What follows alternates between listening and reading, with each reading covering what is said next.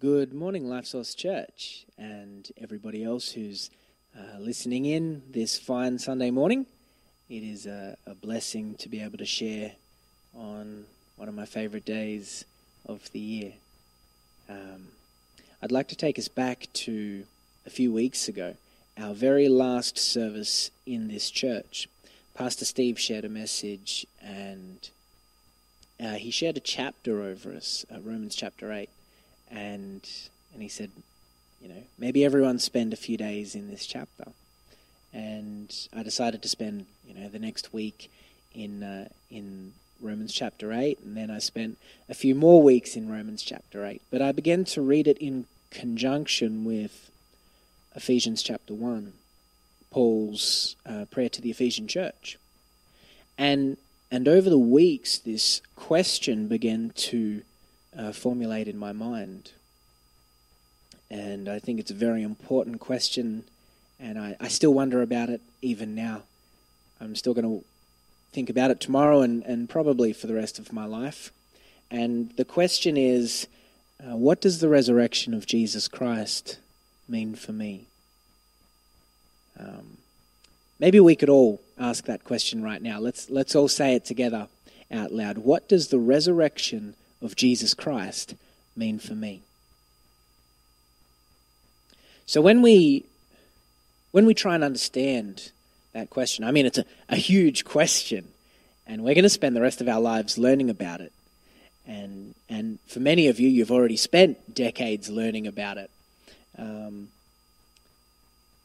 I think in starting off, we should understand what happened. What happened at the resurrection and sort of immediately afterwards, between Jesus rising from the dead and ascending into heaven a month and a bit later. What was he what was he doing? What was what was all of this about? So if you could turn with me to Luke chapter 24, we'll read the first 7 verses. But on the first day of the week, at early dawn, they went to the tomb, taking the spices they had prepared. And they found the stone rolled away from the tomb. But when they went in, they did not find the body of the Lord Jesus. While they were perplexed about this, behold, two men stood by them in dazzling apparel. And as they were frightened and bowed their faces to the ground, the men said to them, Why do you seek the living among the dead? He is not here, but has risen. Remember how he told you while he was still in Galilee, that the Son of Man must be delivered into the hands of sinful men and be crucified, and on the third day rise. That's one of my favorite pieces of scripture when it's revealed that Jesus rose from the dead. So, what, what did Jesus do? So, he's, he's risen from the grave, he's come out of the tomb, there was an earthquake, and, and the stone rolled away, and, and Jesus has walked out in his resurrected body. And the women have gone there and you know they, they wanted to put spices on the body because it's it, that was their custom. And they weren't able to do that not because they couldn't move the stone out of the way but because jesus' body wasn't there.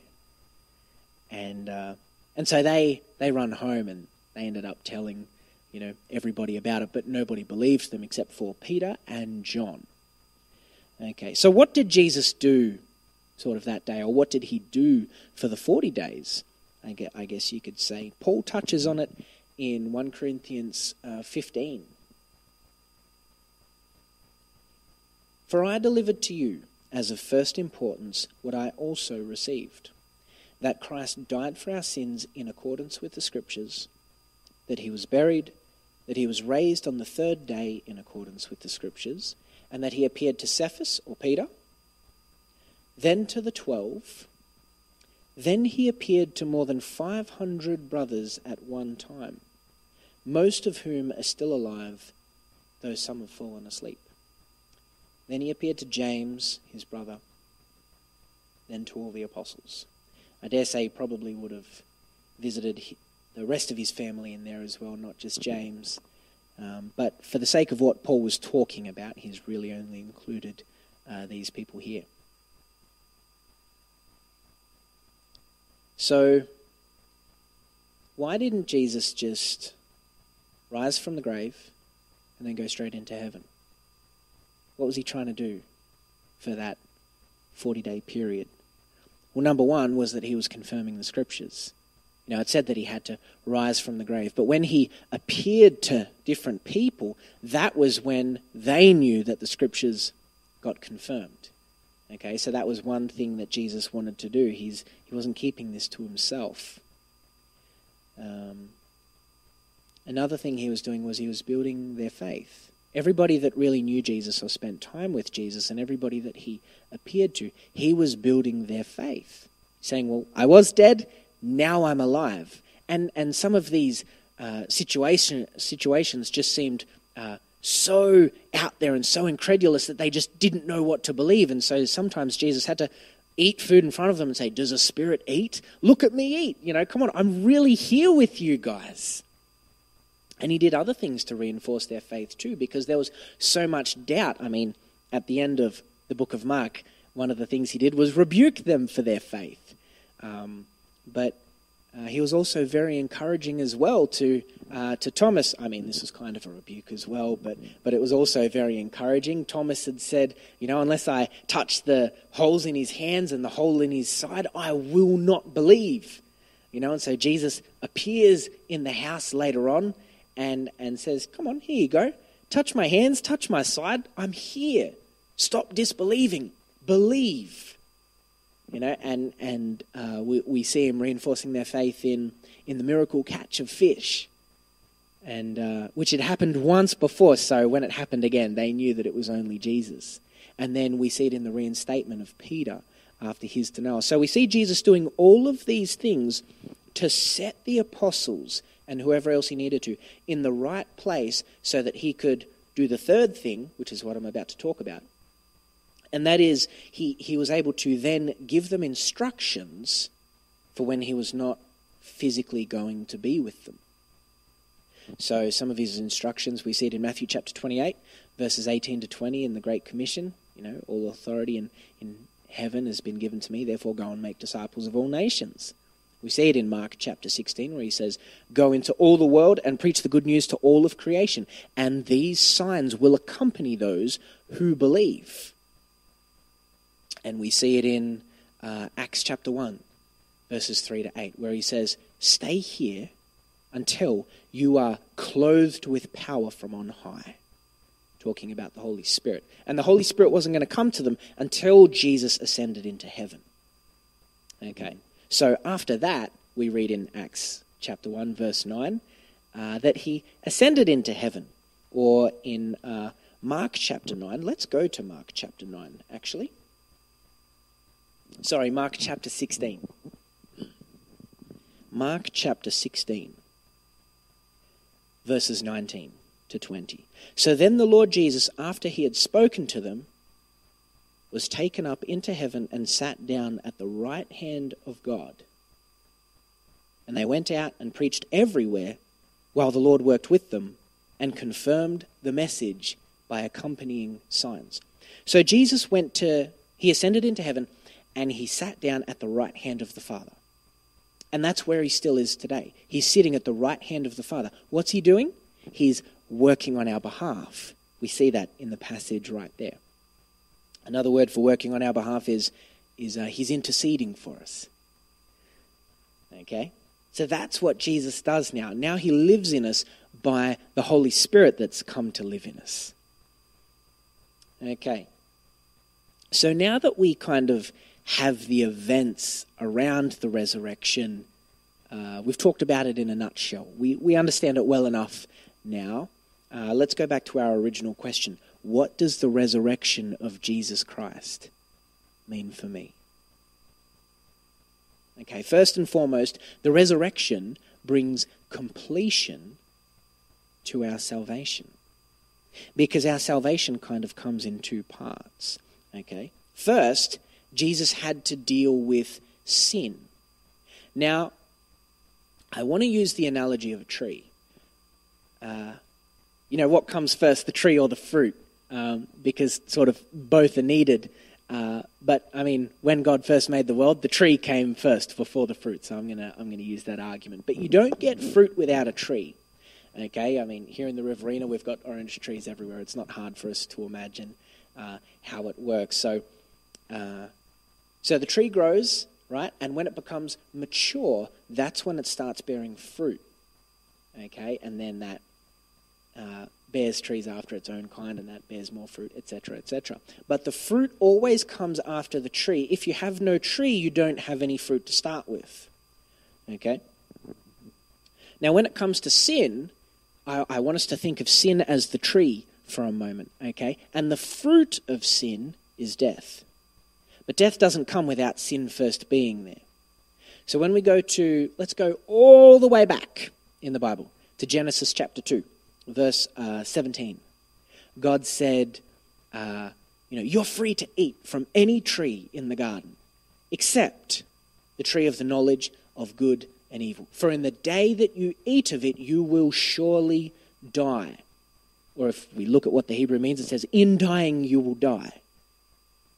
Now, Adam and Eve didn't physically die straight away, but they did spiritually die straight away because they were separated from God in that moment. And their eyes were opened and they realized they were naked and that they were without God. Okay? But then, further on down the road, we see that they physically succumbed to death as well. In dying, you will die. So the fruit of sin is death. That's the end result. Know, Romans 6.23 says, For the wages of sin is death. It's it's if, if you're working with sin, then you achieve death at the end of the week or, or the end of whenever payday comes. Okay? Now, humanity as a whole was bound by a legal contract to sin. When we think of the spirit realm, I'd like us to think of it as its own legal system. Things only happen by permission. God is a God of justice and a God of order and and he designed the spiritual realm and he designed it as a legal system. Angels have to follow it, even demons have to follow it, and God himself follows it as well. Okay, so the spirit realm operates like a legal system. So when Jesus died on the cross as an atoning sacrifice, okay, he dealt with the problem of sin. He tore up that contract that had bound us with death being the end result. And because he tore the tree out from the roots, the fruit no longer had any claim over him, and the fruit was death. So, because he dealt with sin, the foundation of the issue, he was able to rise from the grave because it had no legal authority over him. How cool is that? Okay. Because Jesus represents us as a human being and he also represents God as a member of the Trinity. He was able to reconcile us, he was able to tear up that contract with his very own blood, and he was able to reconcile us to God. Romans chapter 5, verse 10. For if while we were enemies, we were reconciled to God by the death of his Son, much more, now that we are reconciled, shall we be saved by his life? What an interesting statement because you think, when I've been reconciled to God, then I must obviously be saved. But then it says, now much more that we're reconciled shall we be saved by his life. Well, when Jesus died, the slate was wiped clean and we could be with God and that was no problem. But if Jesus didn't rise from the dead, then we wouldn't have been able to have a change in our living. We wouldn't have been able to live for God. Our minds wouldn't have changed, our, our condition wouldn't have changed so to speak. I mean, we were washed by the blood of Jesus. But if Jesus didn't rise again so that the Holy Spirit could dwell in us and we could be empowered by grace, we would have ended up back in the same problem as when we first started. That's why I said the resurrection brings completion to our salvation. So Jesus died and we dealt with the problem of sin. And then when he rose, he lived again, we were able to live with him. Okay? And live like him and live for him. So there had to be a change of living in us. Because being free from sin is not just being separated from it, but it's also living a different lifestyle, living for righteousness and not living in the direction or the lure of sin. Okay. So our life now, um, our life and our spiritual condition is tied to Jesus. So if Jesus were to suddenly die of old age, um, then he wouldn't be our priest anymore. He wouldn't be our advocate anymore. Or if Jesus were to suddenly just turn around and decide to commit a small act of rebellion against the Father, or, or, or if he were to sin in some way, then because we're all tied to Jesus, we all would have been found guilty of condemnation. But we read in Hebrews chapter 7, verses 22 to 24. This makes Jesus the guarantor of a better covenant than what was in the Old Testament. The former priests were many in number because they were prevented by death from continuing in office. But he holds his priesthood permanently because he continues forever. Excuse me. Okay. So Jesus remains perfectly sinless and lives forever with the Father. And because he does, we get to as well. So, this is the reason for Easter. That's why I love Easter so much. It's, it's not the chocolate, it's not the, the things we get, um, it's not even hanging out with people. We don't really get to do that this year anyway. But the message of Easter is the best message in the whole world that Jesus died and rose again for us so that we could be with him. This is the foundation of the Christian experience, the foundation of everything that we do and the way we live our lives.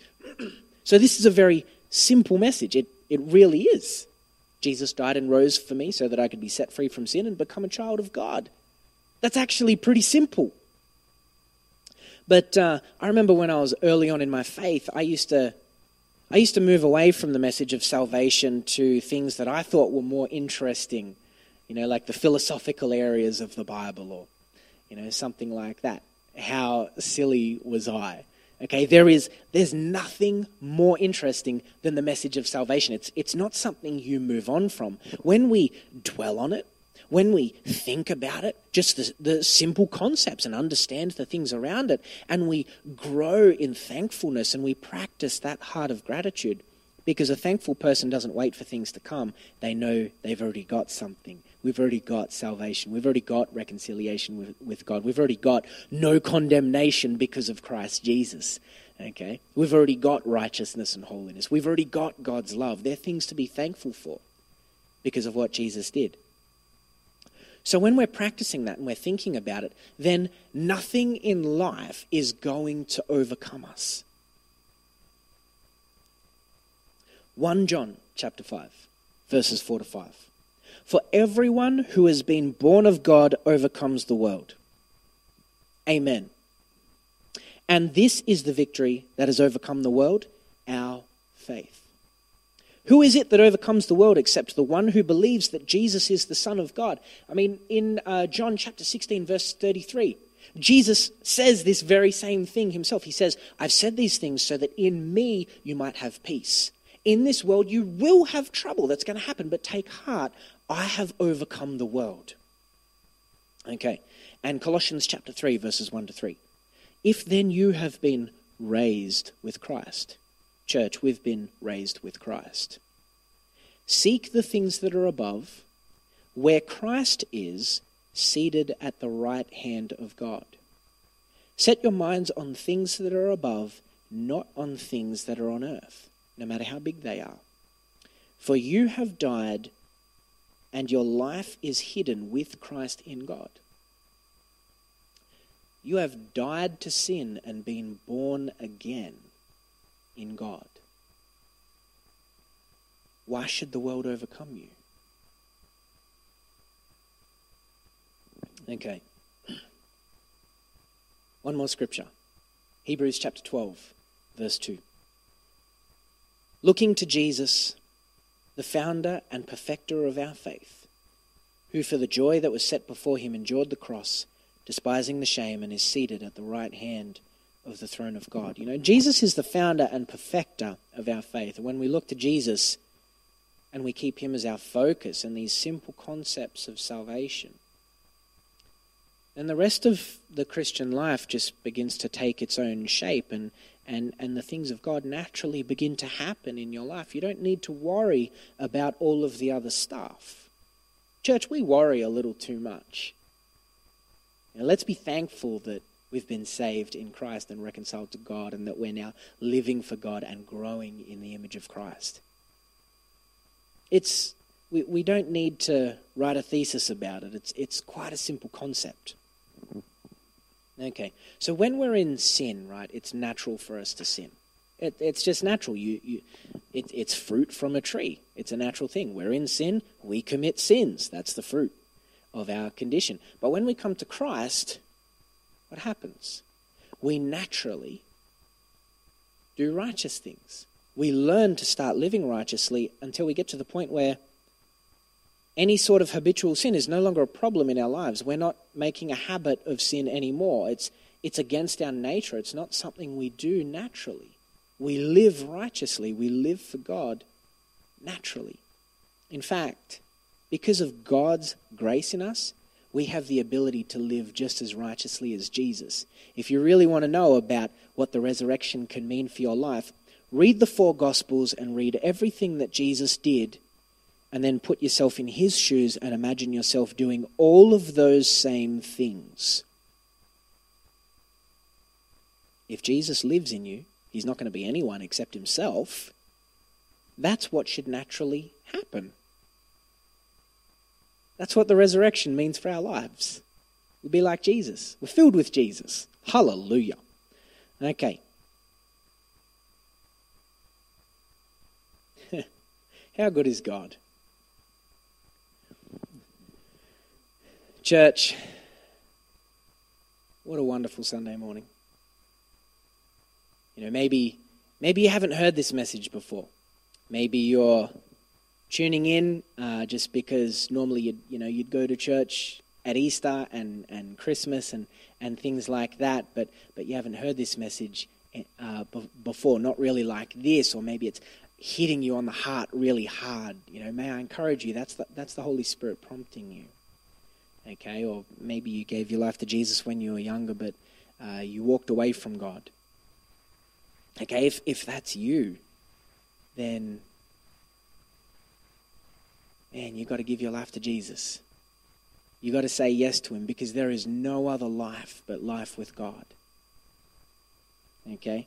But just like the cross was a, was a two part thing, Jesus died to, to uh, have victory over sin, and then he rose again to bring life. There's, there's something we got to do, but it comes in two parts. We've got to repent of our sin. We've got to recognize it for what it is. It's a problem in our life, and, and, and turn away from it and confess that to God and hand it to Him. We don't want it anymore. And then understand that Jesus rose from the dead and accept that He wants to give us life that we could become a part of His family again. So if that's you this morning, then I want you to close your eyes. I'm going to uh, lead you through a prayer, and then I want you to let us know in, in either the chat or, or shoot me an email at jamie at lifesourcechurch.org.au. That'll be uh, written below. Um, let's pray. Thank you, Jesus. And, and if that was you, uh, can I get you to repeat after me? This is the most important decision you'll ever make in your life, actually, and it, it gets better from here. Lord Jesus, thank you for dying on the cross to set me free from sin. And thank you for rising again to bring me life. I recognize what you did, and I'm sorry for my sins. I hand them to you now. I don't want them anymore. Help me to live for you I give my life to you now, Jesus. Come live inside me. And thank you that I am now a son of God. In Jesus' name, amen. Wow, if that was you, congratulations. Um, wow, that'll be the best day of your life. What a wonderful Sunday morning And, uh, and for everybody else, let's keep asking that question what does the resurrection of Jesus Christ mean for me? Because it's always something that we can grow in and, uh, and get to know God with. Okay, so have an amazing Sunday, church. I hope you've had a wonderful Easter so far. It's not quite over yet. Uh, keep celebrating, keep uh, talking to people by Skype or Zoom or whatever it is that you're doing. And uh, God bless, and we'll see you guys next week.